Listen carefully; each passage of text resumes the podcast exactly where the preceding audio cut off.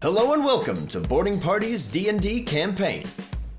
Featuring Bentley Woods, CJ, D Blackwater, Milo Reuter, and Phoebe Wilheim. I'm Drew, the game master for the Laris region. Monty and the Rooter crew make for Alluvia to start their gym circuit back where it all began. Meanwhile, Milo heads off in search of counsel with the Venom Queen. Ladies and gentlemen, hello. Welcome back to Boarding Party. I am joined today by Montgomery Montgomery Squawk. and also Milo Reuter, Hello. but at different uh, different vectors on their journey. As you may well remember, Monty and all of Milo's team, sans a few, were sent off to re-challenge the gym circuit, to get stronger, and more importantly, to have Monty get an opportunity to be an actual leader and see how that goes. Truth. without supervision, so to speak. Now, Monty, when you think of the gym circuits, mm-hmm. your your brain is pulled to the first gym mm-hmm. that you did, Alluvia, the big town, mm-hmm. the big cheese, Yes. all those big buildings. It's also the closest to where we were. It is. and in terms of like showing those who may not have done a gym yet what a gym is, a good a good entry point. Although if I really sit and think about it, I think everyone on my team has been in a gym. I'm I'm fairly certain everyone has, because even Arjan back in the little buddy days attempted the Xantha. Yeah. and was robbed by the forgetful nature of me. but much much of this to say, Monty and crew, you take flight from Oriander, which I'm fairly certain the only ones that are out, I believe you j- would just send Monty, but I'll leave it up to you. I don't remember.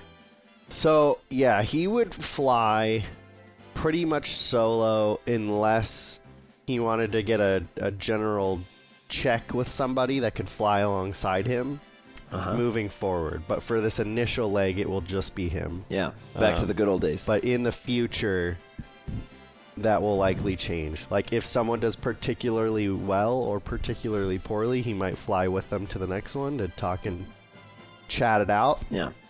But for this, yes. Okay. Well, Monty, as you fly. Uh, there would be, depending on, because I'm assuming it's not that long of a flight. Now, for you, hour, maybe hour and a half. So he would still land outside of town Mhm. and talk to the group, the greater group, Yeah. unless there's something else that's happening prior to. I just want to say he's not going to go straight in. Okay, you're not going straight in. Correct. Understood. Um, well, as you are traveling literally as the crow flies hmm in the middle of the day, you're pretty much in the clear. Okay. Any any life signs that you see would be far below you, and and you're much faster in the air, and nothing nothing attempts to like shoot you out of the sky with anti-air technology. Okay. So you will, over the course of about 90 minutes, just kind of float up Route 103, park yourself just outside Alluvia. Okay. And uh, he will send out the crew and he will kind of give them the rundown because he's done this one before. Granted, this might not be exactly what they're up against, but he's still going to discuss it. Yeah. In the vein of there being, to his recollection, three challenges one being uh, who is fast, who is enduring, and who is strong. Um, kind of takes a look at the the crew and uh, would kind of assemble his teams from there. Because if memory serves it's three total. But you just have to again knowing going from past example not necessarily what's about to happen. The past example was you pick three and then you do them in a specific order. Not so much that like you do three then you swap out for a different three so um, he's going to uh, kind of do a little bit of training and tryouts, if you will. And I imagine that um, Shimmer would be in this one. Mm-hmm. Uh, he's gonna also bring Derby Okay. and um, Eunice. Okay. Shimmer, Derby, Eunice. We'd love to see it. What a lovely squad to bring back to the original gym. So, Montgomery, Mm-hmm. having chosen your team, Mm-hmm. do you fly to the gym? Uh, yes. Okay. It, and uh, we will attempt to see. I don't know the logistic purposes of this, but if the rest of the team could watch, they will come with. If not, then they will uh, train for a little bit outside of town. Okay. I will say, for the unique nature of this case, uh, your team is allowed to watch. Mm-hmm. Okay. Monty, So- because Good. um, where somewhere someone in a server room is like, this this Milo Rooter kid, he's got like 15 Pokemon out. Based on how I've handled things in the past, for when they're not like with you, I'm gonna say you have the sort of mailman registration, where if your team is not necessarily with you, they can be marked as They're- on duty. They're my birds. Yeah. And they're like, wait a minute. They're completing a task. My, Semantics. my birds are out there. One of them's a sheep. Yes, but it's it's slang like my guys, but it's Yeah. my birds. he's he's laboring under the misapprehension that he's a bird. Yeah, my birds. Oh well. So, as you approach the Alluvia Gym, mm-hmm. the familiar site, mm-hmm. back where it all began, mm-hmm. all those many many years ago for us, and probably several months at least, if not a year for for Montgomery. Mhm. On approach, see those same lights of the gym, land down in front, and the door swings open for you. Straight your little crow feet in there. He probably walks in and takes a look out for uh, the Chatot, Oh yeah, thinking that he might be able to just communicate with him directly. you will. Anyway. You will very quickly espy a chatot, who looks down. It goes poof. Hat buddy. You wanna lay into bed? You wanna lay into bed?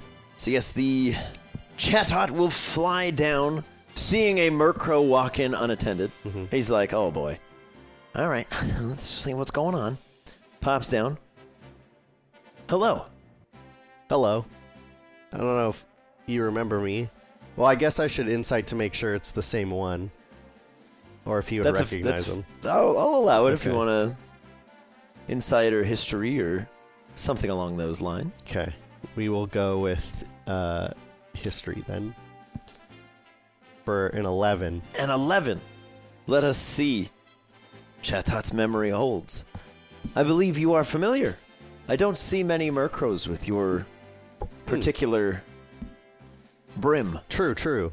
Uh, you may remember I was here with a trainer last time, and uh, I still travel with that trainer. However, he has entrusted me to uh, train this new recruit regiment of birds and other friends, and uh, I'm here to challenge the gym. Very well. Well, shall we begin? Sounds good to me. It is not the first time we have had one of our own come in and challenge without being accompanied by a human. Has there only been one other time? There has been one other time. Hmm, okay. So a precedent has been set. Sweet. Was he a a, a a funny little guy made out of vines? He was a Tangela, yes. All right. He introduced himself as Wyman. Oh, and like said he was oh. the greatest rival of a boy named Milo Rooter. Oh, okay. He said he must prove himself to himself and prove that he could beat that boy. Respect. Are you allowed to share if he won or not? He was very successful. Oh, cool. Good for him. Good for him. He had a unique strategy and a unique team. And as such, I am curious to see what you will bring to the table as a fellow aviation specialist. Yeah, um, I'm I'm excited and uh, happy to be back. Uh, question for you: Certainly. uh, in this unique circumstance, I, I I don't plan on it right now, but would it be allowed for me to compete in the gym or in? We did offer for Wymond to compete as well. as Interesting. The only rule is that no human may participate. Interesting. Okay, good to know. Good If to it know. was your desire, you could step into the ring. okay. Yeah, I wasn't planning on it, but just check in in case down the line. Well, I suppose tradition dictates I must ask you are you fast, enduring, or strong? Um, we are enduring. Enduring. Very well. Please select your three challengers. Okay. And Monty will send out the three previously mentioned between uh, Shimmer, Derby, and Eunice. Yes. Shimmer Derby, Eunice. All right. So, Ah. ba-boom. Now, some of you at home may be wondering ground does not affect flying types. If Monty's such the strategist, strategist, why would he bring a ground type into this gym? Strategic. Very astute. However, Monty has learned nothing if that uh, if it is just build blanketly is impossible for someone, like say for a Murkrow to deliver mail, uh, similar to his trainer, he welcomes that challenge and wants to find a way to prove those people wrong. Exactly. Don't tell me what I can't do. Tell me only what I can do. All right. So go ahead and we'll see you folks in a moment after we roll for initiative. All right, we're back. Shimmer, you will be going first as flying out onto the field is a very big you Oh, as a talon flame from the rafters dang. sets the air alight as it flies down to the ground, Dang, that's sick. perching on the pitch just across from the lot of you. As you take its measure very quickly, it taps its talons in a rhythmic way, as if to imply to you, I see you, challenger. Welcome to the ring. But you're up first, Shimmer. All right. All right, so given direction from Monty leading into this, Yeah. uh, they are kind of aware that, um, if anything, I- endure and survive. So, uh, Shimmer callback. is going to set up some agility, Okay. and that is pretty much it. She's just gonna get a bit faster in Okay. case she needs to outrun or protect. To outwit, outplay, Yeah. and outlast. yeah, yeah, yeah, yeah, yeah. She's a survivor. All right. And will uh, bonus action dodge. Very good. All right. Probably a good call. As the Talon Flame across from you sees you getting fast and fully alights, flies straight towards Shimmer with a flame charge. But because you dodged, it's got disadvantage. Which I think just might be your saving grace. As we have a 13 to hit you. No. as the Talon Flame, fully wreathed in fire, shoots towards you, and you just disappear, reappearing behind it like a confident Goku. It flies past and skids around, leaving a scorch mark on the pitch behind Good. as it turns to face Derby and his friend. Derby 2. Nice. All right. Derby and Derby 2 are up, right? Yes. So they are going to. Uh, ba ba ba ba. Let's see. Hold on. And for anybody who's forgotten the Endure challenge, you just have to live five rounds. Just five. You don't have to kill. It's the same rule as kind of Ediola. If you kill it, you still win. But you just have to survive. Which is a challenge of endurance. Uh, Derby is going to rototiller Okay. just up the middle of the uh, arena Okay. And try to create just some spots for Derby and Eunice to take cover. Okay. Make some partial cover spots. Yes. All right. You you undo a lot of the hard work of the lawn maintenance team, and they're like, "Oh man." Uh, but I'm gonna I'm gonna ask you a leading question. Do you have a name in mind for the secondary derb, or do you ask him? Um, Derby would ask him. Okay. I'll say at some point in the in the past few weeks, Derby has gleaned that this guy's name is Wesley, Okay. I was a name gonna. he chose for himself because he always travels in a westerly oh, location. fair enough. Just how he ran into you. My impromptu name was Furby, so I'm glad I asked. Derby, Furby, and Kirby. All right. Well, on that note, you make some partial cover for yourself and Eunice. Eunice, you size up your opponent. Yes. And you're like, I have faced greater birds. What would you like to do? Uh, Eunice is going to try to take cover, but behind some of this difficult terrain, Okay. and do a cotton guard. I'll allow it. You puff out your so you you hide behind a mound of earth and you're very hard to see and then suddenly your your cottony mass just sticks out a couple inches above and you take cover with cotton guard. We have shimmer. Okay. Shimmer is going to do another agility Okay. because it can stack up to three times, It sure can. and to do yet another dodge bonus action. Okay. and is gonna fly by where Eunice is. okay. Fly overhead. Are we attempting to draw attention or are we just kind of checking in? Uh, no, the intention is if Talonflame tries to do another attack, whether it hits or not, is right on on location for Eunice to fire off a thunder shock. Okay. I like it. So, Shimmer, you get real fast, you get real dodgy, and you just start going like this. Talonflame would probably take the bait. He's like, lights up again, catches a flame, and flies out towards you. Um, and is going to. Gonna go for a brave bird. Oof. Because it's a brave bird. It's got disadvantage. Um. Oh, and the lower die roll is a two. So, it's gonna shoot past you, flying just full force, full speed, zooting right over Eunice towards you, Shimmer, and you just and reappear behind again as Talonflame flies past you.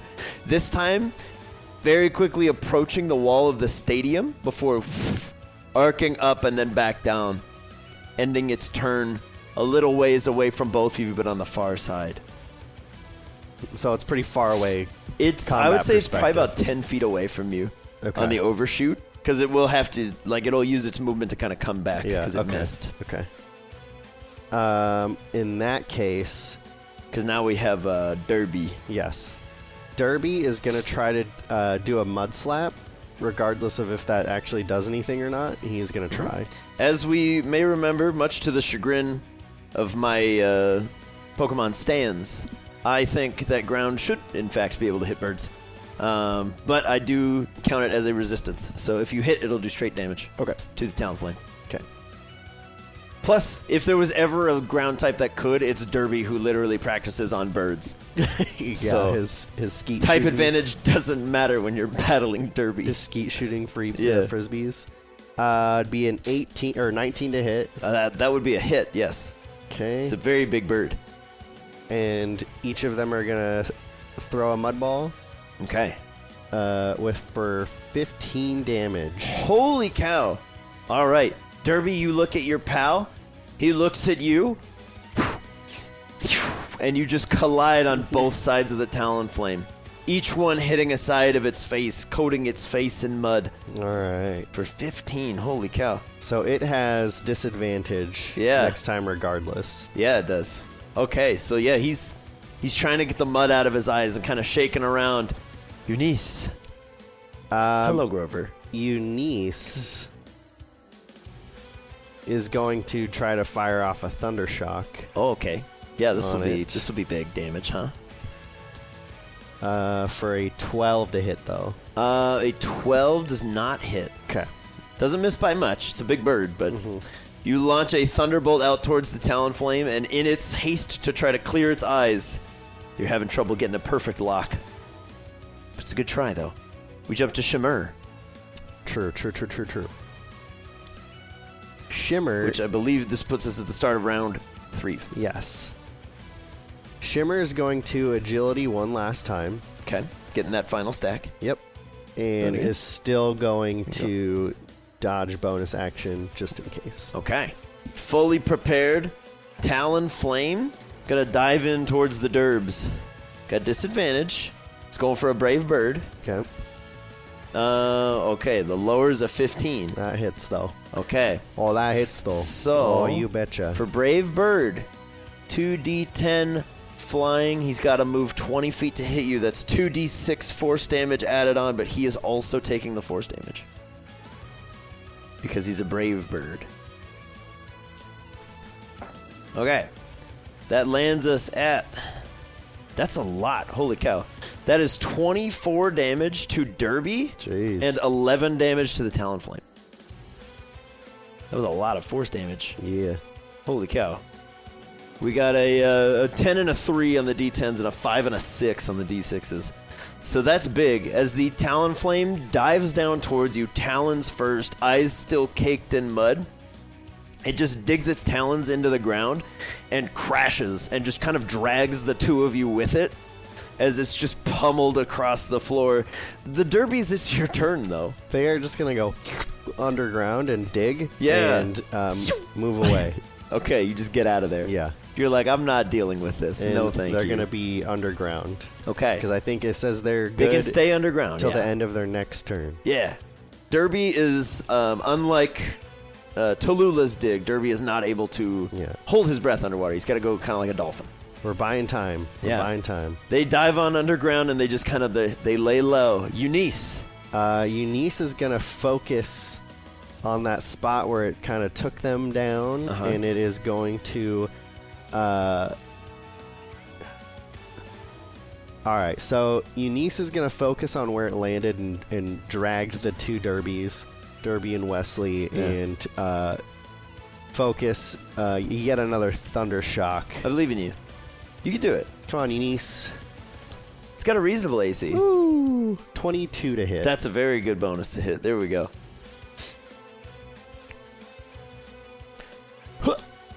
Uh, that would be 11 dice wise. So 22 because it's electricity. Yes. Okay.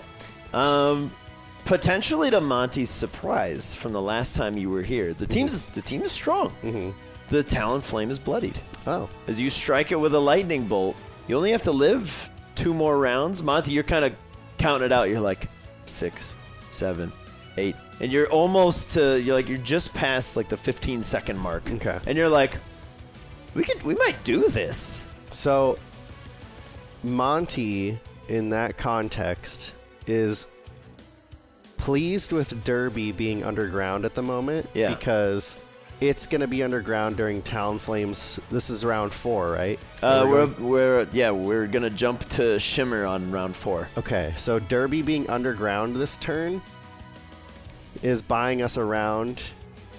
So, str- from a strategic perspective, even if Talonflame takes out Shimmer, Yeah. Derby's underground, Yeah. and it would have to go for one of them the next turn, and one of them would be standing if they split up. Yeah. So they just can't be near each other for like a cone attack or a combo. But knowing that and uh, maybe not necessarily wanting anyone to take a thrashing beating um, is going to encourage Shimmer to go for a hit. Like let's we need to be able to adjust on the fly, pun intended. Yeah. Um, you know we're we're doing really well, but now's our chance to practice some offensive techniques as well. Very good. The defensive worked. yeah. So, Shimmer we're gonna try to do a wing attack. Okay. Because aerial ace never misses. We already know that. Yeah. And blink burst is while great, fire and might resist, and a dexterity save. However, we are triple boosted by agility, so we have a plus eight to hit on wing attack, um, and a plus one to each of those dice if it hits. Yeah. So that's let's see at peak agility if this is the way to go because we've never been in this situation before. So let's give it a shot. I like the strategery. So here right. we go. All right, shimmy. Where did my Shimmy, shimmy. uh, my blind? Oh, here it is. Yes. Okay. Wing attack. Fourteen to hit. Hits. Unfortunately. Oh, okay. Right on. Then we're gonna do It's a big bird. uh, two d8s. Uh, and then we're gonna add three to this. Okay. So that's a three and a seven, ten, so 10, 13, 13. flying damage. 13 flying damage. Holy cow. All right, Shimmer, you size up your mark and you go, I know where it would hurt if you hit me. And you peck it. You avoid the sort of big tuft of feathers at the front and instead catch it just below one of the wings, like right here in the armpit of the bird. And, And, then just uh, pop in there. Gonna finish off with a bonus action, disengage. Okay, you disengage and carry off, and the Talon Flame We gotta split up. looks over and sees you, looks up from the two holes where the derbies were, and sees you fly away. He's to take the bait again. Um, he's not to go for Brave Bird because he's not that foolish. Um, but he will set himself alight and charge out towards you again. Okay. Uh, oh, wait, he doesn't have disadvantage anymore. Oh, yeah, because you disengaged. So let me ignore those and just roll one flat roll. Uh, 6 plus 5 is 11. So it's going to jet out towards you on fire and shimmer once again. You just.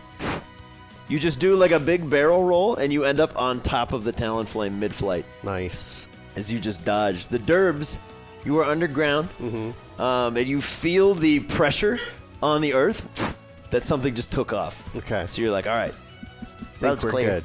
Think we're good. They're gonna go a little more from their memory, right? Like, let's say this is the arena and they were right here and they went underground. They're gonna go towards the outer edge. Okay. It's just a little bit, like Yeah. maybe like 15 feet. Scoot then out they're to gonna safety. pop back up Yeah, and see how far away they are from the action. uh, probably like 40-ish feet. Okay. If you kind of pop over to the side, Okay. everybody's staying pretty close to the Cool. center. And they're gonna just whip up a protective sandstorm. Yeah. Okay. So you just Mm-hmm. make it real nasty. Like if you come over here, you will be gridded. Mm-hmm. Very good. All right. Uh, Eunice. Uh, Eunice is gonna get close enough Okay. to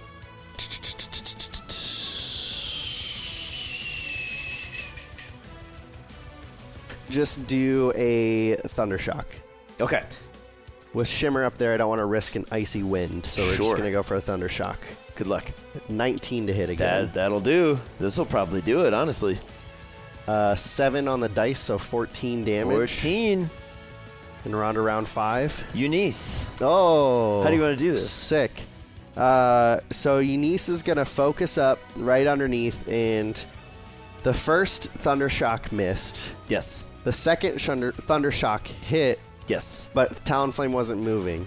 Yeah. So it's Eunice is taking the the learnings from the first one and the second one to kind of just dig her feet in the ground Okay. and pinpoint where she thinks it's going to be. Uh-huh. But now understanding a little more, maybe it's the the uh, weather, quote unquote, of being indoors, but um, her thunder shocks are kind of arcing and like hitting pieces of the building and there's like a light on there that she sees and so she sees like oh if i shoot it this way it'll curve up and back and they'll have to fly through it Yeah. so uh, she'll shoot it up arc it and then the just goes right through the talon flame up into that light fixture I love it. All right. Yeah, you you let out a beautiful zap, kind of popping one of the light bulbs, sending some like glass scattering down as the talon flame is just kind of fried and starts to starts to kind of head down towards the ground in a landing maneuver. Shimmer, you just disappear around the glass shards and reappear above and fly down for a, a nice safe landing afterwards. and monty on the sides is like yeah Oh. Excellent work, you three. as, as the chat is like, well done, and then uh, makes the sound of like applause and clapping with his beak. Nice. Okay. Uh, very good job, you three. Uh, the the defensive and evasive maneuvers worked perfectly. And you- what did we not plan for? And uh, I think Derby and Wesley would uh, say, like, us being really strong. yeah, I mean we we were under the impression we were gonna have to endure this, and turns out the Talonflame needed to endure us. So, uh, way to go, way to learn on the fly and uh, adjust the strategy and uh, win a round sooner than we even expected. Yeah. The Treats for all. yeah, and a single lemonade for one, which as Derby is the only one that said there's two straws in there, as they just sip out from the from the lemonade, you can fully heal Derby. Um, the way, as the Chatot will sort of help to explain, the way they handled for Wymond mm-hmm. is Chatot just ran the whole suite because they need to be able to communicate with you, mm-hmm. so that if you needed to call it off, you're not just going squawk, yeah, okay. no. Fair. So Chatot, his rule also is he picks a team from Carlia's batch, mm-hmm. brings them out, and you get a heal after each round, Okay. and you just have to make it through fast, enduring, and strong of Chatot's choosing. Okay. So, you have proven you are enduring mm-hmm. and also quite strong. But I must ask you would you like to be fast or strong? We're gonna go with fast Very good. Because we're gonna give uh, Derby and Wesley, who took a hit, a moment to enjoy their lemonade. Yeah. Um, This guy it has two umbrellas. yeah, yeah. Uh, is this uh, a, a pick one Pokemon? This like is. prior. Okay. It is a pick a single Pokemon and please have them race. Okay. Uh, they of do not need to be able to fly. out of curiosity, did the Rototiller stay? Um, they will kind of like come out and kind of Okay. flatten it afterwards. I'm not gonna lie, I did that initially so that I could try to pick Eunice to use the mountains to hop through Um, rings. But that's fine. If they would do it, you already said, then Yeah. I'll, I'll do Shimmer instead.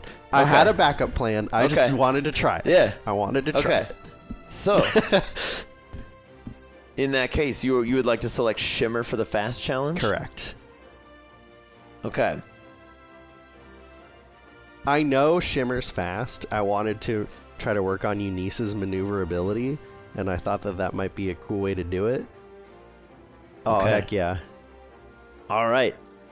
As Let's you select this. Shimmer, Mhm. a set of 12 rings descends itself from the ceiling and rises from the ground at various heights. And then a second set rises just below it, but all from the ground.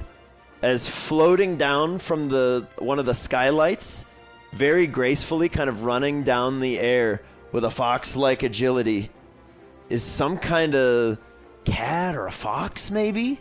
With a bunch of tails that it's using kind of like a rudder to steer down and you can see it's got this big like sort of peacock tail. Hmm. And sticking out of the back on each of the ends are a sort of like fake eye in the fur.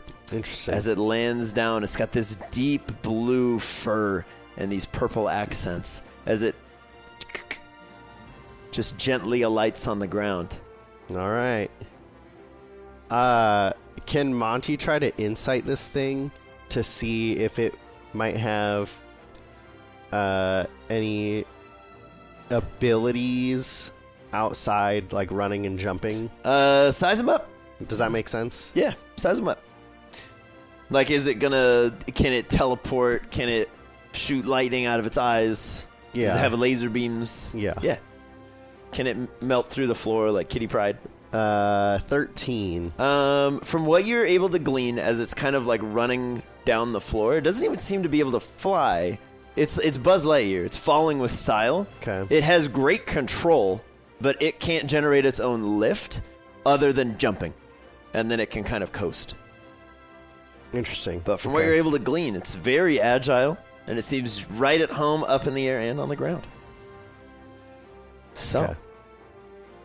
As you are fast, Shimmer, and Avion, your challenge begins. Okay. What we're going to do, I would love for you to roll your d4, and I will roll a d4 Okay. to determine who gets through the first two rings fastest. Okay. Ready? Three. Three. Okay. Uh, One tie all. Okay. Is there any sort of benefit? This is not any sort of initiative roll, right? This is Correct. Okay. We're just gonna Okay. because otherwise it would be I go here. Okay, I go here. I go here. I go here. Um, so what I was, happens? I was just curious because Fletchling gets a, a d6 added to its initiative, so that's why. I was. Well, continue. we may need a tiebreaker, so we'll find out. 'Kay. As the two of you set off, Shimmer, you you instinctively hold yourself back from just teleporting because you're Mhm. like, okay. Point of the challenge is I got to get from here to there, and the thing below me can't do that. So I'm gonna be fair. As you take off and shoot through, Monty, you get a, a prickle at the back of your neck, remembering the skarmory from the first time you were here. Um, I forget whose it was. It might have been yours, where the Gligar, Gligar, was yep. just completely axed by a knife. You probably call out to Shimmer, "Fair race, fair race!" As you look up, and the Skarmory is just perched up on one of the light poles, knives gleaming. You've spent enough time around Titania to know how bad those hurt yeah. as you're just kind of chilling there. Shimmer, you and this Avion, as it's leaping from like ring to ring, kind of diving and coasting mm. through, you're getting fancy with it also, to the point that you're both just sort of respecting each other's abilities right out of the gate. Let's get a d6. Uh, it- I just want to say real quick that Titania is keeping an eye on that Skarmory too, because she's Yeah. really curious to see. What it does. Yeah. What it And do. She's like, oh, cool. yeah. Cool, cool, cool, cool, cool. Yeah. All right, D6. D6s. One, Two. Okay, so round two goes to Shimmer. So it's it's one point to Shimmer so far. As the Avion is leaping from one ring, it looks up to see you and just kind of temples itself on one of the rings. As you're like flying upside down, you tuck in your wings and just go. Give it a wink as you keep going. As you're you're working in the way that Milo was trying to teach you, of keeping an eye on what's going on around you and another eye forward. You get the chameleon going. Ah! So, there we go. We have one round. I'm going to put tie, shimmer.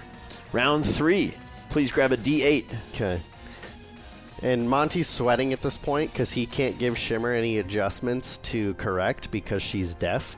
Yeah. Uh, so he just has to oh, that's put a fair point. As he's like, fair race, fair race. Shimmer just looks back like, what? Okay, whatever. Yeah. And just flies normal. uh, totally has to trust in Shimmer in this moment and Yeah. let her do what she does. a two. An eight.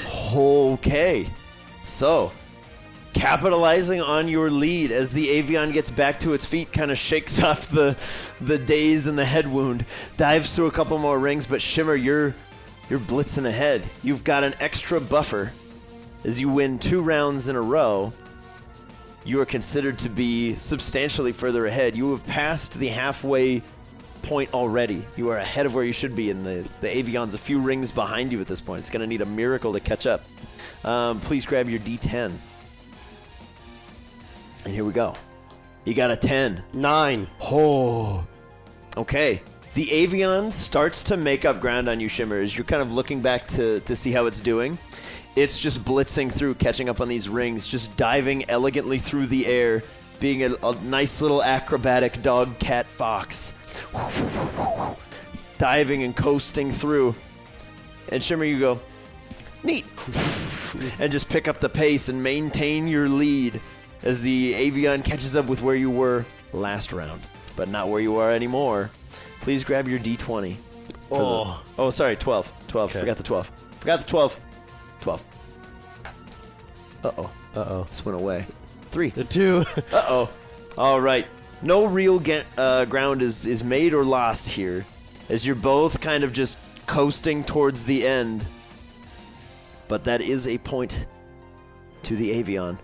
So this this could be interesting. Uh, we're gonna grab the D20 now for our potentially final roll, unless we need a tiebreaker. So, good luck, Shimmer. you got this, Shimmer. Oh, that's pretty good. 10. Thought I was an 18 for a 16.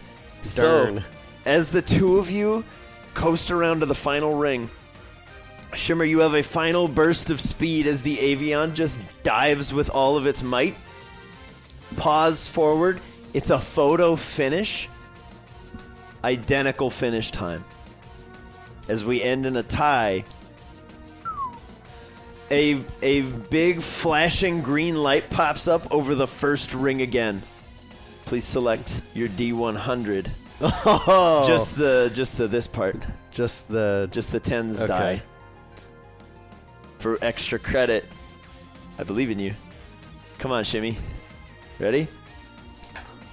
Three. 70. All right, 30.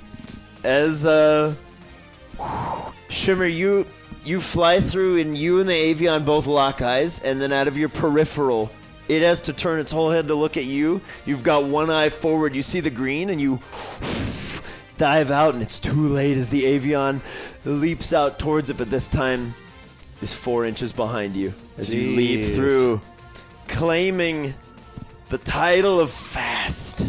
Uh, the whole squad erupts in the stands because the whole Milo team is uh, well versed in races and Yeah. they get really hyped on races. Because they're really fast. so they're all like, yeah.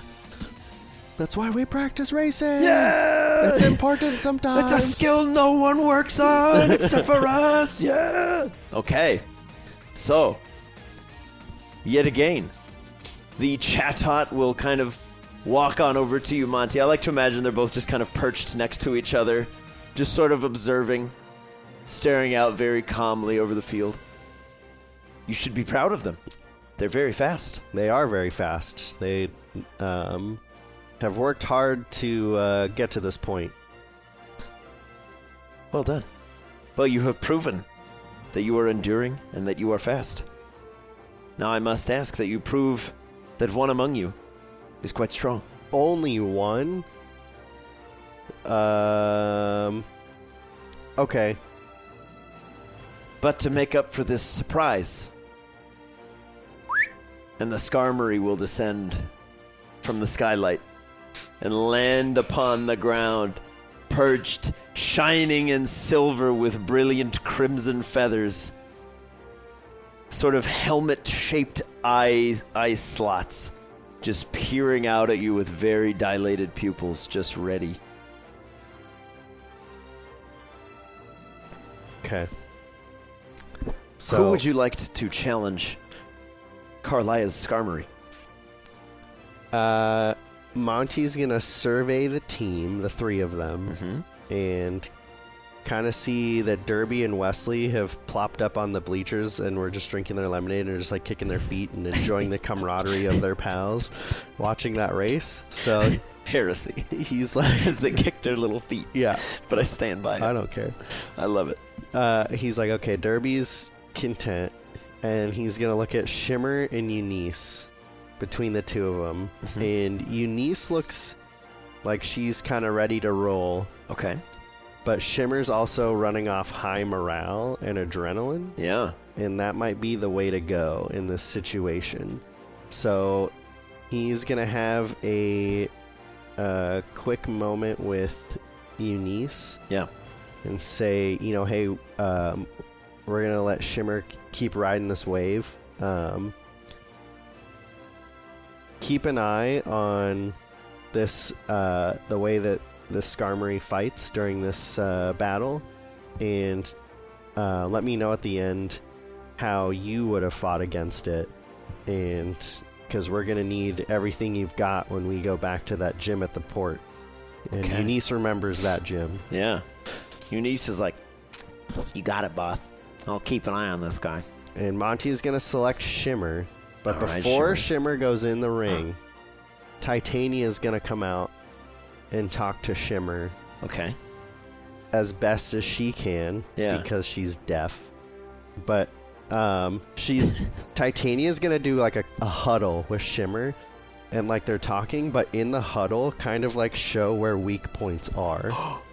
Oh, okay. So, kind of showing like, hey, you know, this is how we like, uh, this is how I throw the knives. Like they detach here kind of deal, but these aren't part of me. Um, Okay. and say, you know, the body's all steel, like go for the wings. Go for the, the joints on the wings. And you'll have your best shot at victory. You got him, kid. Uh, I liked what you did with the Talonflame.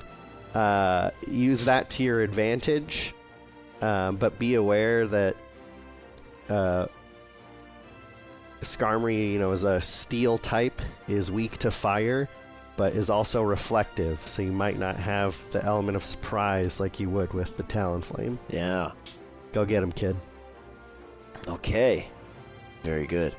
Um, I'm going to say for for the genius of having Titania show off weak points, I want you to take two d6s Okay. and just keep them nearby as inspiration. Okay. That might turn a miss into a hit or maybe do some extra damage. Okay. Dealer's choice. Uh, I would like to say that Monty does notice this coaching and is slightly agitated. Okay. That's my job. Yeah. You're supposed to let me do that. Okay. but there's no time to course correct, so Yeah. we gotta let it fly. At a certain point, you got to just double down. All right. So, for the final time of the Alluvia Gym, Shimmer, go ahead and roll initiative Okay. As we take our positions on the field. Shimmer, you see this Skarmory. You've you've battled with Titania enough to know metal hurts, hurts a lot. However, you've got a natural advantage in the heat that you're able to produce. hmm Uh, but all of that is going to have to wait because this thing is coming up on you real fast. Okay. As it dives towards you, get some good. Let's get some good look in here. It it just shrieks and Raptor runs towards you, wing out, becoming coated in a beautiful, brilliant light. As a steel wing gets a 15 to hit. That'll hit. Okay.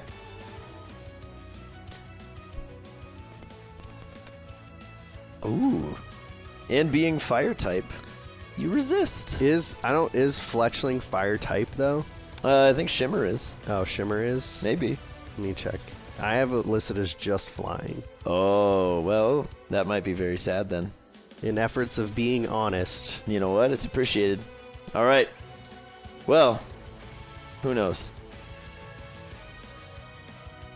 Oh, it's not that bad. You take seven points of steel damage. okay. As it clocks into you real, real hard, just slamming into you.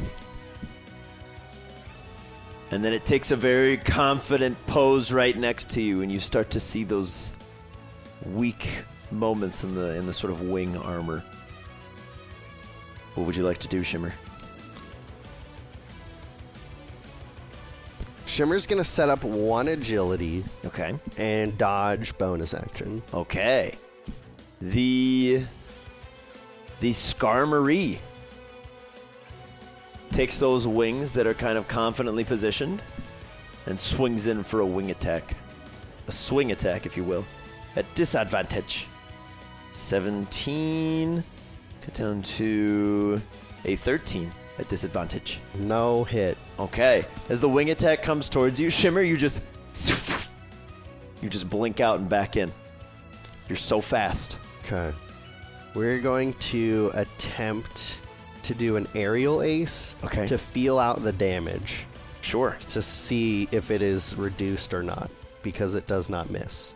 Yeah. So here comes the d8 plus the extra one.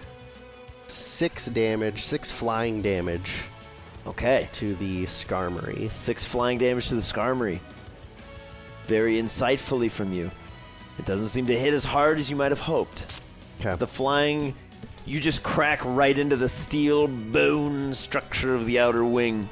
And you're like, okay, that was rough. As it moves with a surprising speed to kind of cover its weak spot that you're aiming for. Uh, dodge bonus action, of course. Bonus action dodge, very good. Okay. As the Skarmory looks down at you and goes, This is how you truly strike with a wing, but you don't hear it because reasons. That is 19 and 19 at disadvantage. Oh, wowzers. Um, but it is a aerial ace. No, it's a wing attack. You have aerial ace. He has wing attack. Um, is five points of flying damage as it clocks into you. As the two of you are just kind of locked in this sort of ground motion of just whoosh, whoosh, whoosh, whoosh. Uh, clarifying question. Sure. Uh, I have it listed as like sunlight. It right is. now, It's like daytime. but we're indoors, so Yeah. I don't get any benefits from this. Uh, correct. Okay. It should just be like okay. it's. It's like basic Got weather. it. Okay. All right. Shimmer is gonna let loose a blink burst. Okay. Uh, this is a dex save. Uh oh. Well, okay. Let's find out.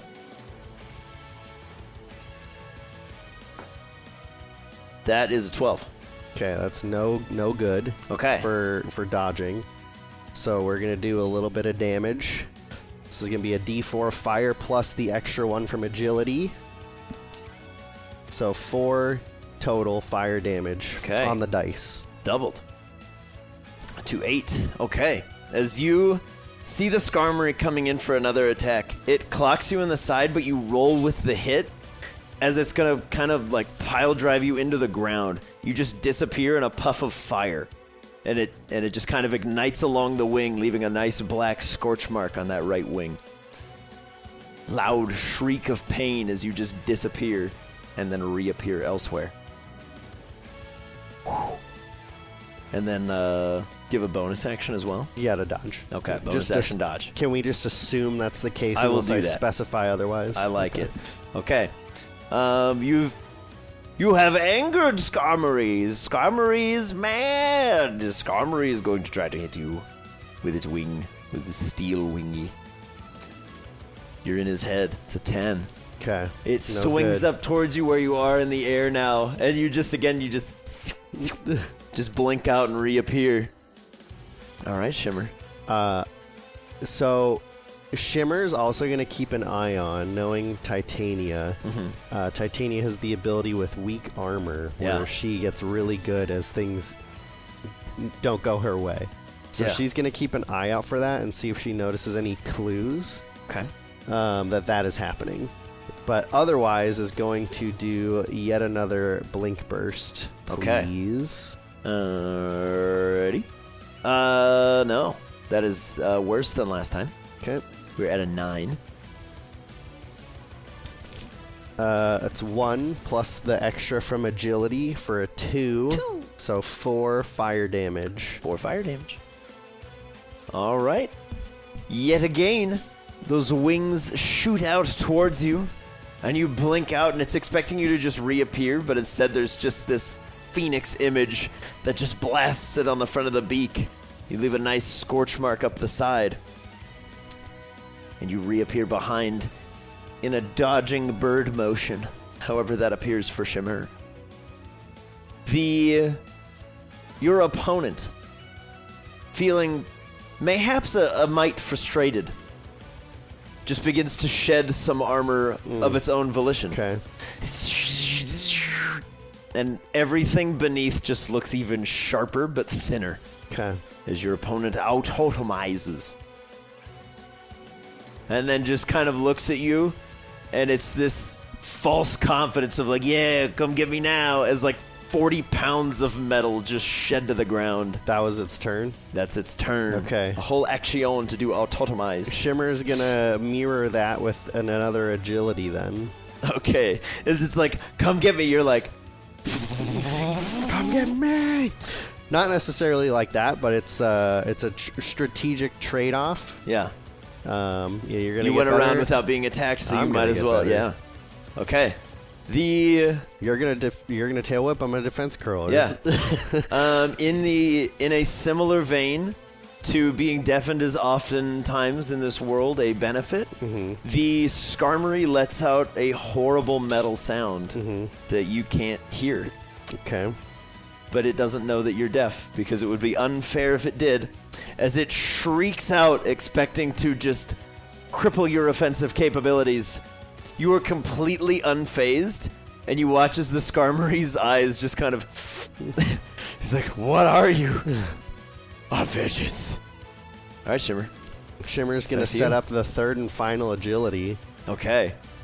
As it shrieks out in rage and anger, you just even faster. And for once, the Skarmory's rage is replaced with just a tiny mote of fear. but it is going to try to hit you. Okay. Disadvantage from the dodging. It's another 10. As it swings its wing towards you. Yet again, this time you just perch on the wing and ride the momentum around. As it swings out, it's like, a how? And you're like, I got agile. Uh, and is gonna do a yet another blink burst. All right, let's see. That is a 15 plus 2 Okay. for a 17. So on this, where it says all creatures Mm-hmm. chosen uh, must succeed a DC 13 Dex save throw or suffer 1d4 sem- fire damage. Period. So on a succeed, they take nothing. Correct. Okay. That, that does appear to be an all or nothing. okay. Um, uh, but if you are under the effects of agility, you can use it as a bonus action. That's the only other thing it says on there. Uh, mine says. Oh, you're right. I thought that I just read Tailwind. Mhm. Okay, if you so are that'll under be talent or agility, Okay, you so- would just be giving up your dodge. Gotcha. Okay, so let's um, not do that yet. Okay. I'm gonna keep the dodge for Okay. this So we keep specific instance. Yes. Okay, very good. You you stay dodgy as you as you ride the wing and disappear. The Skarmory's starting to figure out. It's starting to predict where you're gonna be, mm-hmm. and it swings its wing out towards you. But because you're still dodging, two on the die. it swings boy. out as you're reappearing. You're like, "Hello again, General Kenobi." you just reappear behind. All All right, right. we're back to you. Yeah, we're gonna do a blink burst again We love it. as the Come bonus on, action here. I think. Nah, it's a 16 plus this time. It's Okay. starting to. The die rolls are starting to reflect. All right, so then in that case, we're gonna try to go for a wing attack as well. Okay. um, here we go. Uh, 24 to hit, Yeah, that'll do. 2d8, uh, which is gonna be eight plus the three, so 11, and then I believe halved would bring it down we'll to. call it. We'll call it a six. Okay. Okay. That's good. You start to land some hits on there, and much like Titania, a little more armor kind of gets shed off the side. And it seems to be getting a little bit faster and a lot of bit easier to hit. But we jump back down to the Skarmory. The Skarmory. Okay. It adds a damage die. But its AC drops. And it's not bloodied yet, right? It is not bloodied yet, uh, but you have crossed the 75% mark Okay. because Mhm. that. So it doesn't have disadvantage now. Nope. So let's see. no, the die wants to keep you alive. It's a 13. Okay. As you manage to dodge an empowered steel wing that just slices through the air towards you. Once again, you just kind of like fly upside down for a second, reappear right in front of its face. Okay. That was a little too close, so we're just gonna do a blink burst as is. Okay. Let's take a look. See. Fire away. 12. Okay, that'll hit. This is gonna be a D4 plus three. Come on. Plus two to five, doubled to ten. 10. Okay. Now we're talking. Okay. 10 on there. Um, not quite at another threshold, but veering ever closer. Shimmer, as you reappear right in front of the Skarmory's face and disappear, leaving that same phoenix burn, you just kind of carve up the cross of the eyes with, um, with like some ash and smoke. Okay. Did your, did your tablet just go away? Yeah, it just went shutting down. Goodbye. Uh, but then go back to doing a dodge bonus action. Okay. And then we dodge again. The Skarmory at disadvantage. Does a 13 hit you? Nope. Doesn't look like it does mm-hmm. from over here. It swings out towards you. The dodges are coming in clutch as these knife blades are now looking sharper than ever. It swings out, and you're like, Titania warned me about you. I'm not. I will not be Yes. felled so easily. Speed is the name of the game here. We spent all that time building up that agility. We've got to keep using it. Yeah. So, all right, we're gonna do. It ain't broke, don't fix it. Blink burst. Please roll me a dex save. 12. Wow. Same as We're- last we're one away so many times. All right, here we go. it's been eaten by the mini. All right, two to five, ten again. 10 again. Okay. Now is where things get scary. As we pass the bloodied mark, Okay.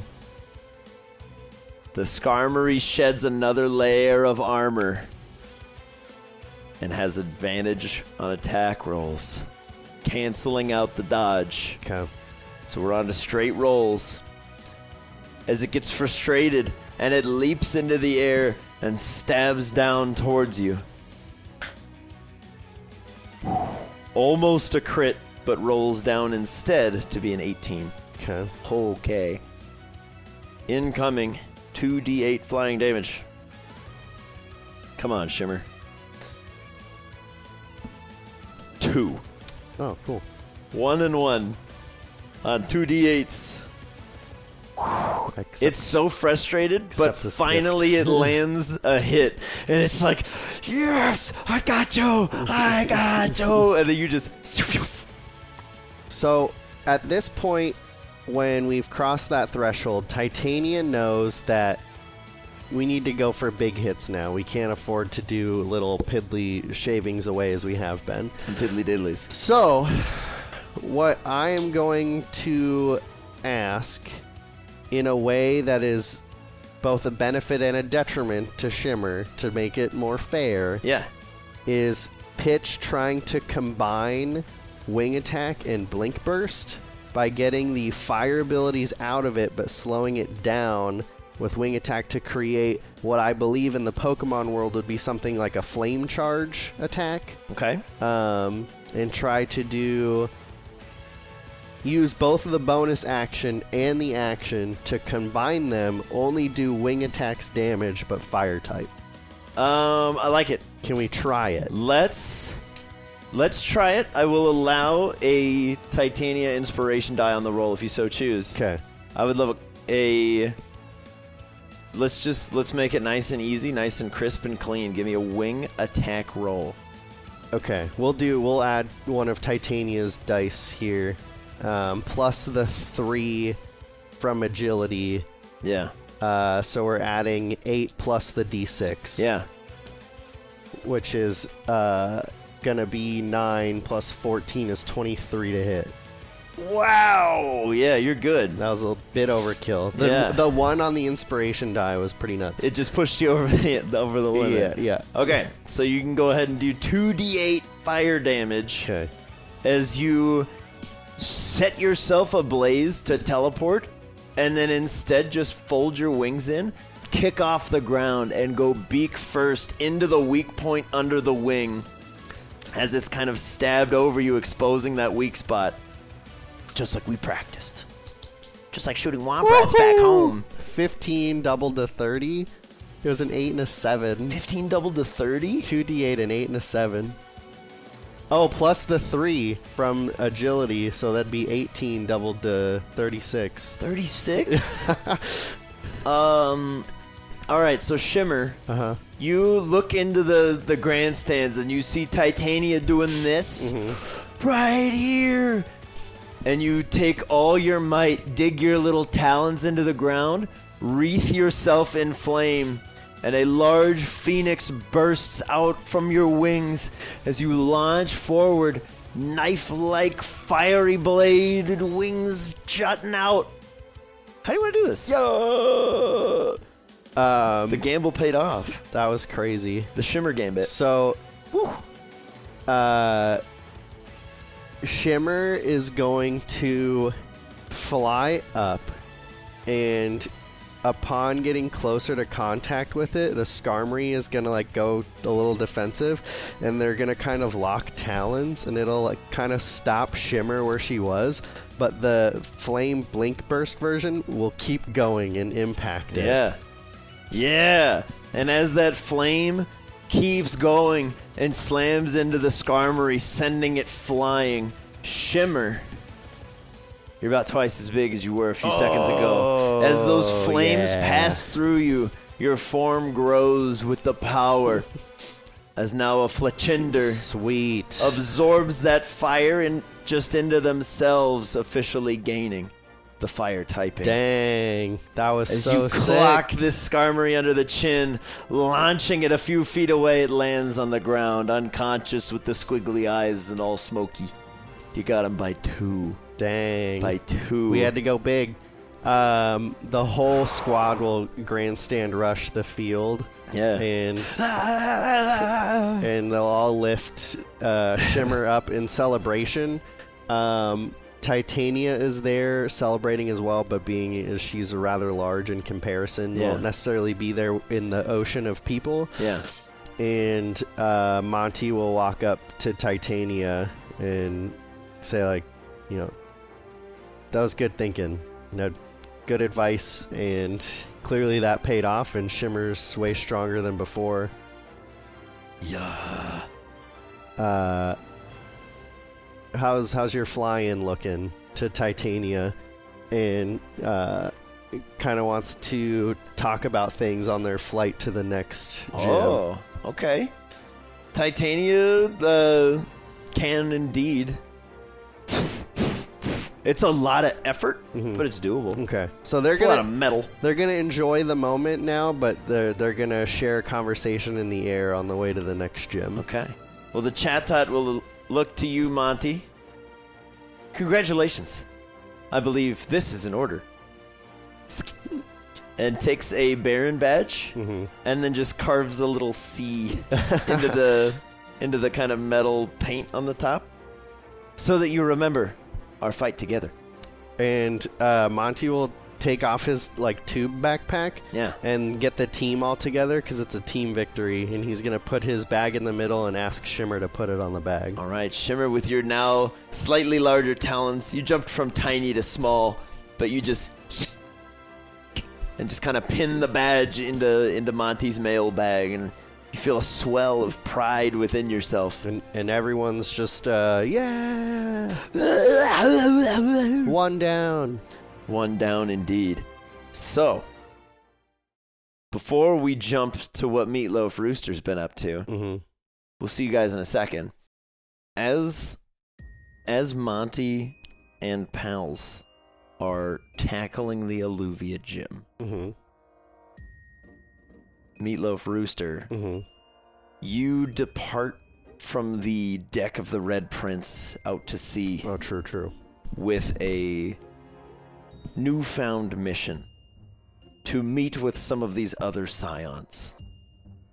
And your brain in recent weeks has just become a overwhelming like Skyrim radar of waypoints hmm of places to go. And a few of them start to kind of flare as if to get your attention. One of which would be the tide callers. As it flares out, you see a response ping in the direction of the Sierras. A very prominent purple glow just kind of shimmering in the distance. And it starts out deep within what looks like to be a cave system as you're flying closer. And it starts to kind of spiral its way up towards the summit. And it's just kind of every few seconds, just boom.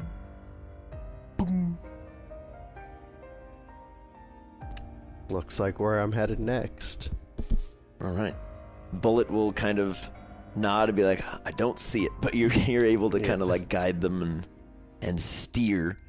And as you approach the summit of the Sierras with with Bullet's fly speed, it takes an hour to get from all the way out to sea, all the way back in, just setting up a nice little breeze for yourself. You cruise through, you fly over Amber Crag. You see home, you're like, cool, everything's still there, good. It's very busy as it was last time you were here. If anything, it's even more so. It's quite a buzz. As you coast past and kind of begin to arc up the amberite Sierras. You see that that sort of pulsing beacon stop at the summit Okay. as you kind of fly up, there's just this tremendously large black and purple accordion looking scorpion creature just stood. If you didn't know what you were meeting, you would be terrified. Oh, I'm sure. As it's it stands about twelve feet high, is just coated in spines and claws, and venom just coats the entire surface of it.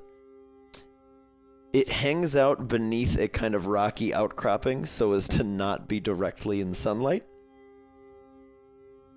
But before you lurks the Malikat al Sumi. Or in in plain speech, The Venom Queen. the Venom Queen. Brilliant. I will dismount Okay. Bullet. And are there any like greetings that I would know at this point? Or is it like if you were to say hello to a fellow or to a, a fellow guardian or to a scion, is there like a proper and would I know Um, it? They don't seem to have a human grasp of like how a conversation begins or ends. Got it. Okay. Um, the tide caller was like really guessing mm-hmm. of like, I'm gonna leave you mm-hmm. in a non-threatening way. Okay. I'm going to go. Um, they seem to appear, converse, and then when the conversation is done, they don't like waste words. They just go away. Okay. Uh, in that case, I will just say, uh, have you been in conversation with the with the tide caller Rabu Alzura lately? I have. So are you familiar with the conversation that we had? Familiar is a strong word. You wish to avoid bloodshed, correct? Pretty much. Uh, I think I will answer that question with another question. In there would be more detriment to killing the thing that comes out of the moon or the moon that could be worse than whatever war ends up being fought. Hmm. Don't you think? Well, much as I enjoy life, what good is a guardian if it does not protect? If some of us must die, perhaps it is the will of the Creator. Do you not agree? We must protect our stone. I yeah. That is our charge. I understand that, but it seems like this thing is going to be born and going to begin fight out of not knowing what's happening and not out of protection. No one's threatening to break its stone. It's just going to begin existing and start killing unnecessarily. So to which I say, sure, it should be allowed to protect its stone, but how can we teach it to protect its stone without this awkward uh, introduction growth stage? I believe it should be allowed to survive if it can coexist. I agree with The that. The rest of us have figured it out so far. So, do you remember when you were brought into being? I acquired my stone through less official channels. Got it. I have defended it thus far. So, in your opinion, then, if this thing is born from the moon, it's we're fine. It's just gonna maintain its believe- charge. Introducing a new element will bring harm. But Oh, this is a new element. Okay, interesting. I am also quite willing to die that others may live. That is our job, as it was described by my predecessor before his early retirement. Hmm. Okay. So if this thing were to just break free and start wrecking havoc, you would start fighting it? I would do everything in my power, including detonation. if the need arose. That is our job. What good is protecting a rock if the world around it is dead and corrupted? That yeah, I agree with that. So I feel like I'm getting mixed messages from you. Can I can I try to insight it to see if You- it's just trying to like You sure can. play with me and like just say the opposite of what I'm saying to do that? All right, hold on. 16 16. the Venom Queen stands before you. It's very hard to get a read on something yeah that has to enunciate very clearly to speak in a tongue that you can understand. uh-huh. But as it kind of clicks its mandibles together a bunch, the general vibe that you're getting is a near level of zealousness. Zealotry, perhaps, might be the way to say that. I don't know. Very zealous in the defense of the world to the hmm. detriment of all else. Okay. And would potentially would detonate their own stone before letting it fall to corruption. interesting. So she would rather let all poison types die. die than lose them to a spreading corruption.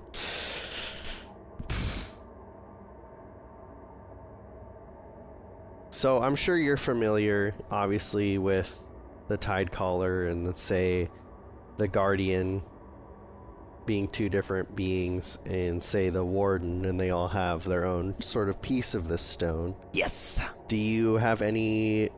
Uh, you don't have to disclose who they are or where they are, but do you have any like acolytes that have pieces of poison stone? I do not. Okay. I prefer to keep my kingdom in check. Do you know if, in theory, like if the tide caller's stone were to break, all water types would cease to exist? Yes. But if a subsequent smaller chunk that someone's defending breaks, does the same thing happen, or only if the main one is broken? Only the main. Okay. If you were to detonate my stone, most of us would be fine. It would be proximity based. Oh, interesting. So you you have a piece then, and not the main one. Correct. Okay. Because this is gonna sound wild, but I'd like you to just hear me out here. You are the Mutahadith Kathir. It is my duty to listen. So, I was thinking, I've been hearing rumors lately, and um, you know, let- let's start with this. I'm gonna, I'll get to my idea in a second. I've heard of people or things that are here. I've met some of them that are not from our world or time or whatever you want to call it. Are you are you kind of familiar with that at all? With With the concept of traveling between worlds. yeah, I guess yeah. No. okay, but I like the idea of it. okay. This world may crumble. A new one would be preferable. So, in theory, I would like to protect this one first before just bailing to another. As would I. But I figured in bringing it up, perhaps you had a method. yeah, so I heard this tale of somebody who was able to create a detonation so large and so strong that it it basically ripped open space in a way that it shot some of those people through it into our world. So theirs is gone, but now they're here. And- Interesting. and as an idea, if we were able to take some of these sub stones that aren't the main ones, get them in a spot where we can detonate them in in a similar way, push the new being into another world. Or in order to maintain balance, try to swap ours with the one from the world that was destroyed. So I know this is weird, but in the other world that blew up that threw these people into our dimension, I need confirmation from them. I I've met a couple so I can ask, but I have to assume that they had a moon. I'm pretty sure they have a moon. If we were able to create that rift and somehow swap the two, we might be able to buy more time or figure out a way to better prepare for what's to come. Because then that one can hatch and have a whole realm of its own where it can run amok and literally corrupt an already dead planet and do its thing. Where this moon, we can investigate to see if it would even do that. And if it did, we might have more time to prepare and figure out a better way. You are much more imaginative Mm. than the last. I like this plan. How many would you need?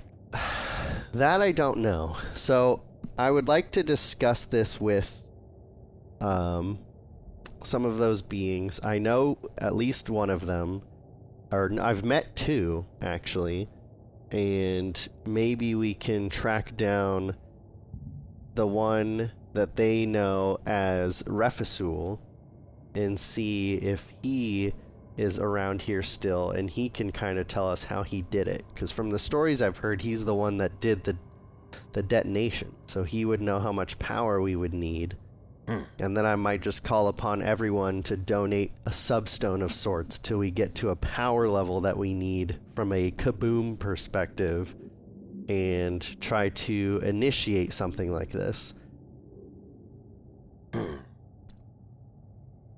Does it overwhelm your senses, knowing these things? Yes, yes, it does. I cannot imagine. I have a request of you. Okay. Can you detect another stone like mine? Probably. A piece is missing, Okay. and I would like it back. Okay. If you can find it, I will put in a word with some of the others. Hmm. I like the sound of your plan. To send something somewhere else. To see another world. hmm This pleases us. We would like to see it. What do you What do you mean when you say we? Who's we? Uh, make an intelligence check with Okay. your super bonus. Thirteen. Okay. Um, anytime that I have said I, replace it with we. Okay. Um, they have no concept of like the self. Okay. The Venom Queen is Got it, just got it. speaking. It's the royal we. Okay. All right. If you can locate my missing piece. Hour missing. Yes. it's hard. Okay. I, I'm, I'm just focused teasing. on enunciation I'm more just than anything teasing else. you. I'm just Yeah. teasing. Find our missing piece. I don't even care if it is returned. We just want to know where it is. Okay. That it is not a threat to my rule. Okay. Can I try to inconspicuously do a perception check to see if I can get a feel for where it is from here? Yeah. Give me a. Give me a checky poo. 30. 30. okay. Um, you take a moment to focus on the energy that is before you and the energy that is below you. Get a good read on those signals. And then you start to temporarily sort of dispel some of the other energy signals throughout the world around you and you, with a 30, pick up on the slightest portion of this energy signal in two directions. Hmm. One of which lies very, very far to your west, and a very narrow um, distance across from there off to your north. Hmm. Hmm. Okay. Got it. Read you loud and clear. Ah, boy. There oh, were boy. others like you, but not like you. Your species, You mean as human, yeah. humans, hmm digging around long ago, looking for my power source. I believe they are the thieves. Okay. I think I know who you're talking about. Track them down for me, and my stone is yours for this world traveling adventure. okay. Uh, uh, no, I appreciate it. Um, but you had never, you'd never heard of uh, any of these things before, or like of Refisul or this explosion. I do not concern myself with the lives of humans. You are the exception there. Got it. Got it. Okay. Well, I have seen what you do with the world you are given, and choose to remain distant. understand. Um. All right. Uh, did you? So you don't know who this was. So they kind of just took the stone discreetly from you. Not so discreet. A large metal beast Hmm. set loose in the caves I call home. Interesting. Was it more like a metal beast of a dragon, or like a metal beast, kind of like an onyx type snake creature? No, Thuaban is not to blame. Interesting. He resides north of here, a far way. So is he uh he's steel type now? I believe his proximity to something has altered him. Like another stone or like some some other force? He is now made of the same metal as the creature that came here. I mistook him for Thuaban and allowed it to enter the mountain. Interesting. Cuz we saw a giant steelix in the mines north by Xantha, but it was not very uh it was pretty aggressive in kind of a I guess a territorial seemed kind of feral at the time, but maybe not. So Thuaban is quite protective. But the stone we saw up there was fired. Does does he guard more than one stone? Have the others not told you how this works? Apparently not.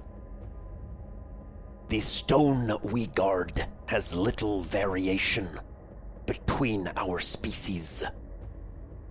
While we tend to gravitate towards one that matches, it is not always the case. Thuaban guards fire until the humans found it. Okay, I'm asking because on my sheet it says he's the guardian of the rock stone. Mhm. So, but this person's telling me that they're the guardian of the fire one. Thuaban guards both. Okay, so I think There is another portion of Earth here. I watch over it as well. got it. But he was stone or he was steel beforehand. That isn't a newer development. He has been made of metal for many years. Okay. He began his life as a snake of stones. Okay. Got it. Are you familiar with uh Katil Arijal? Hold, please. I gotta remember my own nonsense. That's the uh, that's Blue's Urshifu. Ah, yes. This Man Slayer. hmm An arrogant title, but one well earned. Before bending the knee to the human woman. Yeah, why if if someone as powerful as that for slaying that many men, what happened that made him bend the knee? Arrogance. From what I hear, he is most loyal. Did he like think he could beat her and she put him in his place and He was light on details when last we spoke, fair? but he was in dire straits. His arms had been removed. And she knew of a way to regrow them.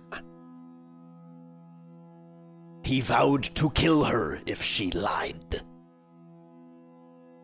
But she lived. And from what I hear, she is back. Yes, this is true. The manslayer, I am sure, would love to help if he were allowed. But you may need to free him from servitude. So, is there a possibility then? Because I kind of suspect that they had a part in potentially being the thieves that took part of your stone. They had uh, a Venusaur with them who is part poison type. And given the amount of stone and power that that uh, human has acquired, it wouldn't surprise me if it had that piece. I suppose it is possible. When the stone was removed from here, I lost track of it. Either the portion is small and I cannot detect it, or it is shrouded. shrouded like if it was around a bunch of other stones it'd be kind of masked in the pile Precisely. interesting because that would kind of lend credence to that claim but also i'm thinking uh, there is the potential of the metal monster the stonebreaker as we've been calling it who's been collecting An adequate name. yeah Such a fearsome beast could surely produce the power required for your experiment to travel between worlds. yeah the problem... When the Firestone detonated, we felt it here. Yeah. That was that fight actually was when that happened. We were actually able to defeat it. However, to my knowledge there potentially is another one. We stumbled across some incomplete files. And there may be another one out there. So just fair warning to you if you get another read like that, it might be another one. That is good to know. We will double securities. Um I'm you gonna say you killed this Stonebreaker. Yeah. It was it was pretty uh mechanical. Um so kill is a weird word, but I mean you we dismantled it. Yeah, I'm literally these are its eyes. Interesting. yeah. I thought it part of your anatomy. No, this is uh Yeah, a piece from it. Hmm. Well, perhaps should you encounter the manslayer Mhm. And free him, we think he may be of assistance. Interesting. Is there any other insight you could give to me as far as his servitude or things that um, it may have forgotten that I can help jog its memory if need be? The stones you use to capture our kind. hmm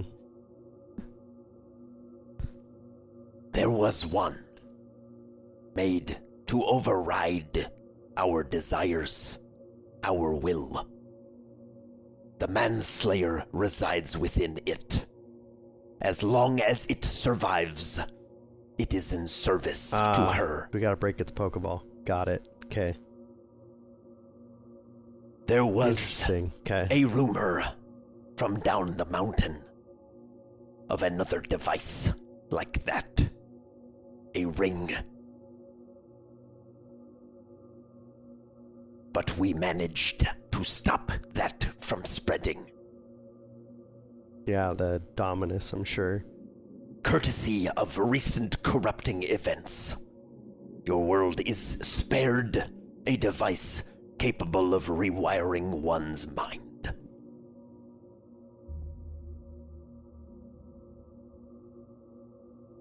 As such, we consider this world in debt to the creature above.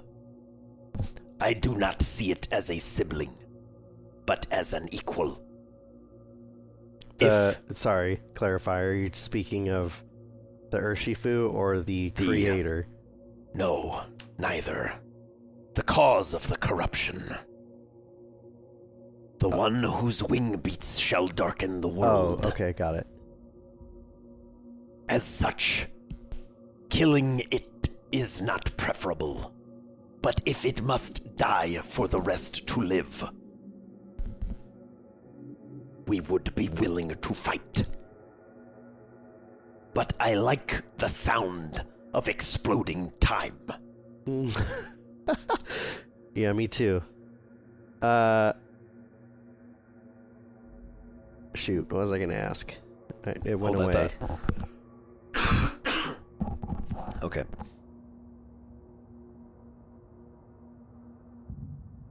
So, you're saying that this new creature is a new type? It appears to be. So no one would have any information as far as how we could protect ourselves from it, sort of just hunker down and let it kind of thrash for a minute before we uh There were tales long ago of a similar force dwelling in the sun. and then that happened. Or that, That- hasn't happened yet. That element did not survive. Huh. It was not strong enough to fight off what it was not strong against.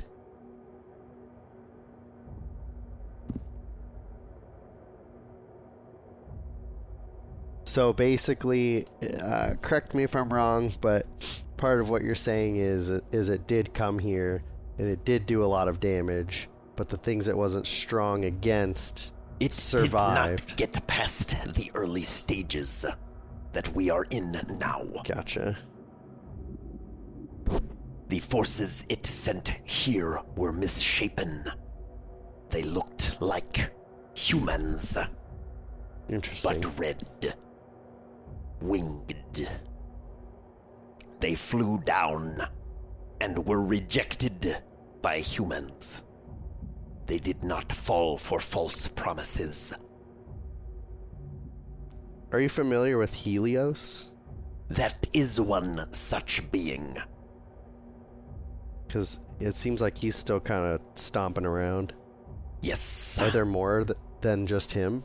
It is likely they could not be killed by the humans. They would simply rest and return.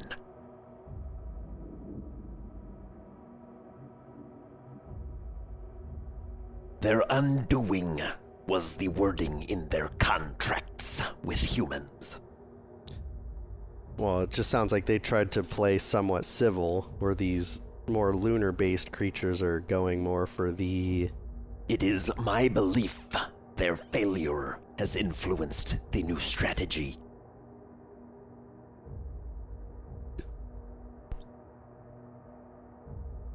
Whose strategy? the one who is coming.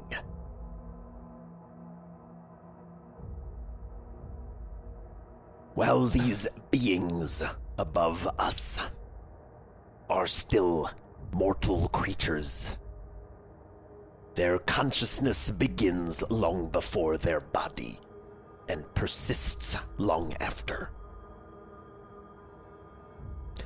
So, if is it in the body now, or is it waiting for the body to be ready before it joins it? And then is that the sequence that makes it a bit unstable and uh, aggressive? I cannot rightly say, for I have not seen a god be born.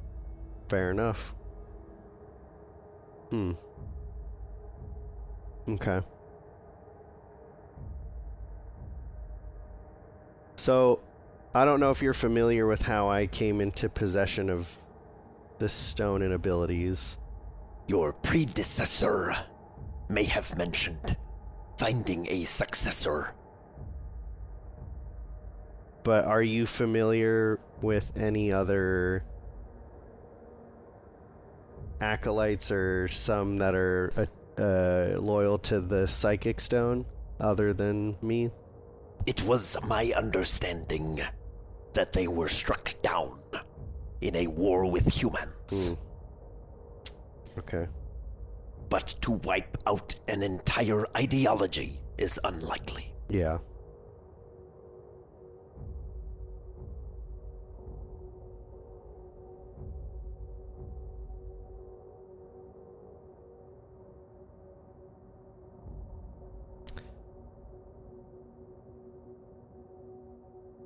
Do you have any other paths you see for potentially uh, um, confronting this coming conflict Our plan was to lay low. and just hope to survive? For as long as the stone is safe, Do you think that this creature? Well, uh, I don't know. Maybe this goes back to the the sun version. Between these two, do you think their intention is to fully take over, or just find a footing and join the the ranks of the world? Does that make sense? much like your human wars, expansion is preferable. They will seek to capture as much territory as they can. So, in your situation, let's say you were to lay low and they were to do the initial push and take over like 80% of the planet, don't you think you'd have to lay low for the rest of your life? 'Cause it- We would eke out an existence as long as the stone was safe, okay. but we would prefer very much to fight. In uh. the absence of a scion of my particular stone, it is my duty to protect what remains. Fair. All right. But well, we prefer the non union equivalent of the nuclear option. okay. So, I think that kind of answers my questions. Uh, I will seek out that chunk in case we go for Operation Blow Up Time, and um, I will let you know if I find it, just so you're aware that the thieves have been found and put to justice. Very good. I do have one additional question for you. Certainly. So, I personally haven't trained or um, experienced much with poison typed Pokemon. Uh, however, I do have some friends that do. Being who you are, do you have any suggestions for um, their poison types to prepare for what's to come potentially, or ways that you found that have been more productive in training poison abilities? We have been lucky. Our abilities come from beyond ourselves. Brew a stronger venom. If they wish to live, and you recover what you say you can, return to me. I will enhance any number. Sweet. Okay. Absolutely. All right. Well, appreciate the time, and uh, you will be hearing from me soon. be hearing from my attorneys. yes, my people will get in contact with your people. Very good. If you need answers before then, do not hesitate to reach out to us in the manner we did to you. Huh? Let us know where you are. Oh, got it. Okay. The tunnels below your world stretch farther than you could imagine. That's cool. You could reach Thuaban in hours. Okay. Yeah, I might uh might honestly go do that before heading out. There are very few who dwell within, and they prefer a life of secrecy and seclusion. It is likely you will see none. Got it. Okay. Well, I think it's still worth the attempt. Thank you for your time. The conversation is concluded. and she just skitters back into the shadow, and as soon as the tail coats away from where little bits of sunlight are, gone. Whoa, that's cool. That is neat.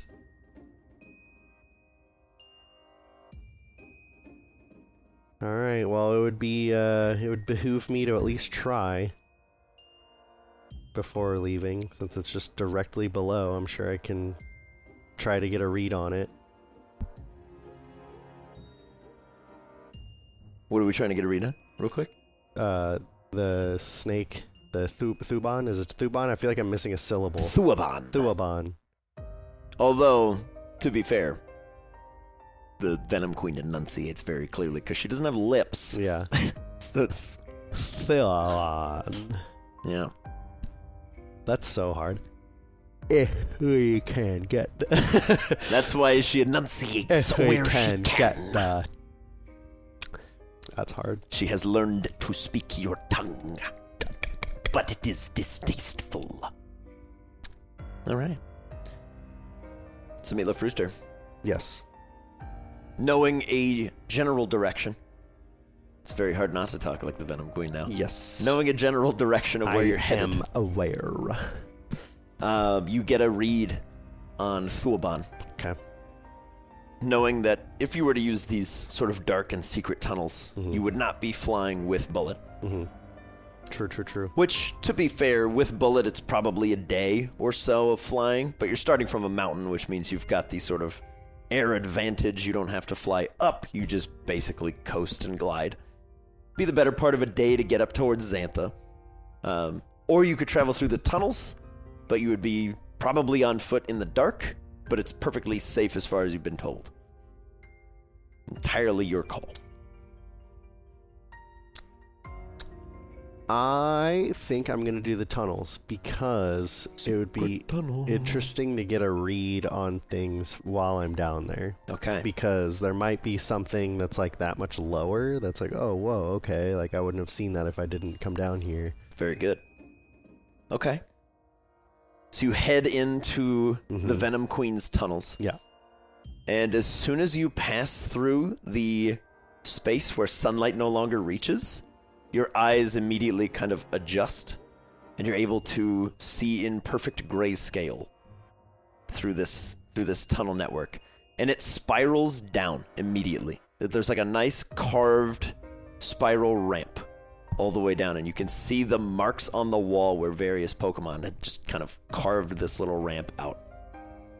You see dozens and dozens of tiny little, in the in the weird light, tiny little gray scorpions that regard you very calmly and then crawl out of your way. As you head down, down, down to Goblin Town. yes You eventually reach the sort of base of this ramp, and it and it turns out into a perfectly carved tunnel of cave system, spreading out into various different networks and places to go. But if you were to think of Thuaban's signal, you almost get a little tether line headed off kind of marking through specific tunnel exits and entrances. As you kind of just start to walk, you're intelligent enough to know how long it should take you to walk to Xantha, Mm-hmm. and it takes substantially less time. Oh, okay. It should take you a couple days, Mhm. even to just go from like Alluvia to Xantha. You've Yeah. done that enough. You've done Xantha to Fola. yeah. Done that enough. So going from Ambercrag to Xantha should be a long time. Yeah. But as you walk, the ground seems to pull alongside you, and every step is six or seven. It's like an airport treadmill. pretty much Okay. as you're kind of trekking through um, what you now know to be the Scion tunnels. Okay. There is a method by which the Scions keep in touch, as do some of the Guardians. Not all of them use these tunnels, but a lot of them do. And as you just kind of. As you're trekking through these tunnels, fast approaching Xantha, knowing that a Steelix that has harangued you and your friends for years Mm-hmm. of real time Yep. Lies at the end of this tunnel. That's where we'll pick it up for you Woo, woo, next woo, time. Thank you all for watching. We'll see you in the next one. With the Baron badge under his wing and a growing respect for his peers, Monty sets off for Watalonga. Milo's discussion with the Venom Queen brought about as many questions as it did answers, and so he heads through the Scion tunnels to find the Snake of Stones. If you enjoyed this episode of Boarding Party, please consider leaving a like on the video to show your support. If you'd like to see more of the Tots and stay up to date on the Laris region, why not subscribe to the channel? If you'd like to help us out in other ways, you can follow the links in this video's description box to our Patreon. From there, you can join the discussion in our Discord server, or check out the post show still rolling and get a recap of every session with myself and the crew. Let us know in the comments below what you thought about Monty's first crack at the gym circuit and Milo's chat with a Scion. Thank you so much for watching. Catch you next week as Monty and the crew fight a Watalonga while Milo heads back to the Xantha Canyon.